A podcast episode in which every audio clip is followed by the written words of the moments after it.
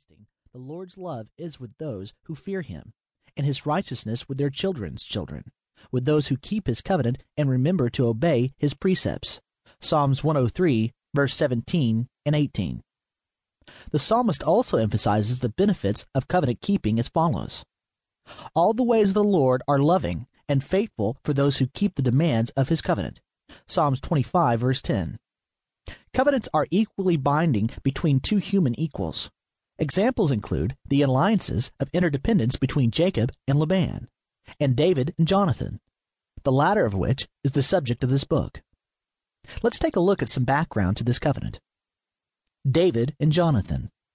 David's victory over Goliath was a display of heroism and courage, and captured the admiration of the Israelites, whose moral had been squashed by the Philistine army. The episode introduced David, a young shepherd, to King Saul and the royal family. When David stood before the king, he was still carrying in his hands the head of the Philistines' giant. Unfortunately, Saul was unable to recall this young, intrepid warrior, who only a few years earlier had been one of his own armor bearers. As a young boy, David had also been brought into the palace to play his harp to bring relief to Saul, who was then tormented by an evil spirit. 1 Samuel 16, verse 14 through 23. Returning from the triumphant fight with the Philistines, David attracted admirers like bees to honey.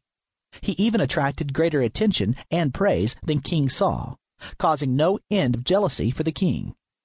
When the woman of Israel came out from all the towns of Israel to meet King Saul, as he led the returning Israelites' army, they sang, Saul has slain his thousands, and David his tens of thousands. It's found in 1 Samuel 18, verse 7.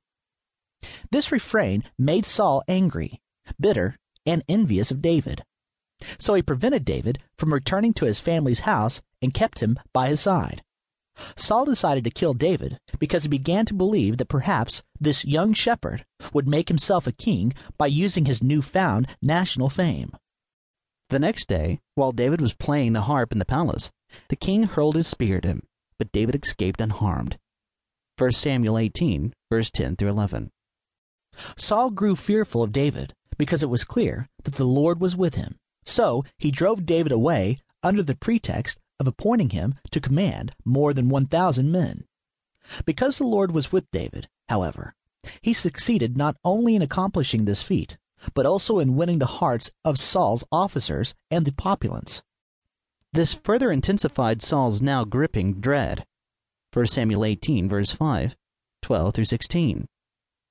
For the remainder of his days, Saul feared and antagonized David, even though David later married Michal, Saul's daughter.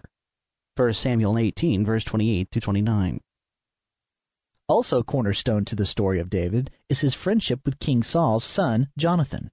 Right from the start, the scripture records Jonathan became one in spirit with David, and he loved him as himself. And Jonathan made a covenant with David because he loved him as himself. Jonathan took off the robe he was wearing and gave it to David, along with the tunic and even his sword, his bow, and his belt. Although Jonathan was the heir of King Saul and a soldier with ample wartime experience, he befriended David and aimed to protect him from the plots of his father. In 1 Samuel 19, we read that Jonathan, aware of his father's plot to kill David, warned David to hide. My father Saul is looking for a chance to kill you. Be on your guard tomorrow morning. Go into hiding and stay there. 1 Samuel 19, verse 2. Despite Jonathan's position as a son and heir to the throne, his allegiance to David was deep and sacrificial. On one occasion, risking his life and future, Jonathan advocated for David before his angry and jealous father, saying, Let not the king do wrong to his servant David. He has not wronged you, and what he has done has benefited you greatly. He took his life in his hands when he killed the Philistine. The Lord won a great victory for all Israel, and you saw it and were glad. Why then would you do wrong to an innocent man like David by killing him for no reason?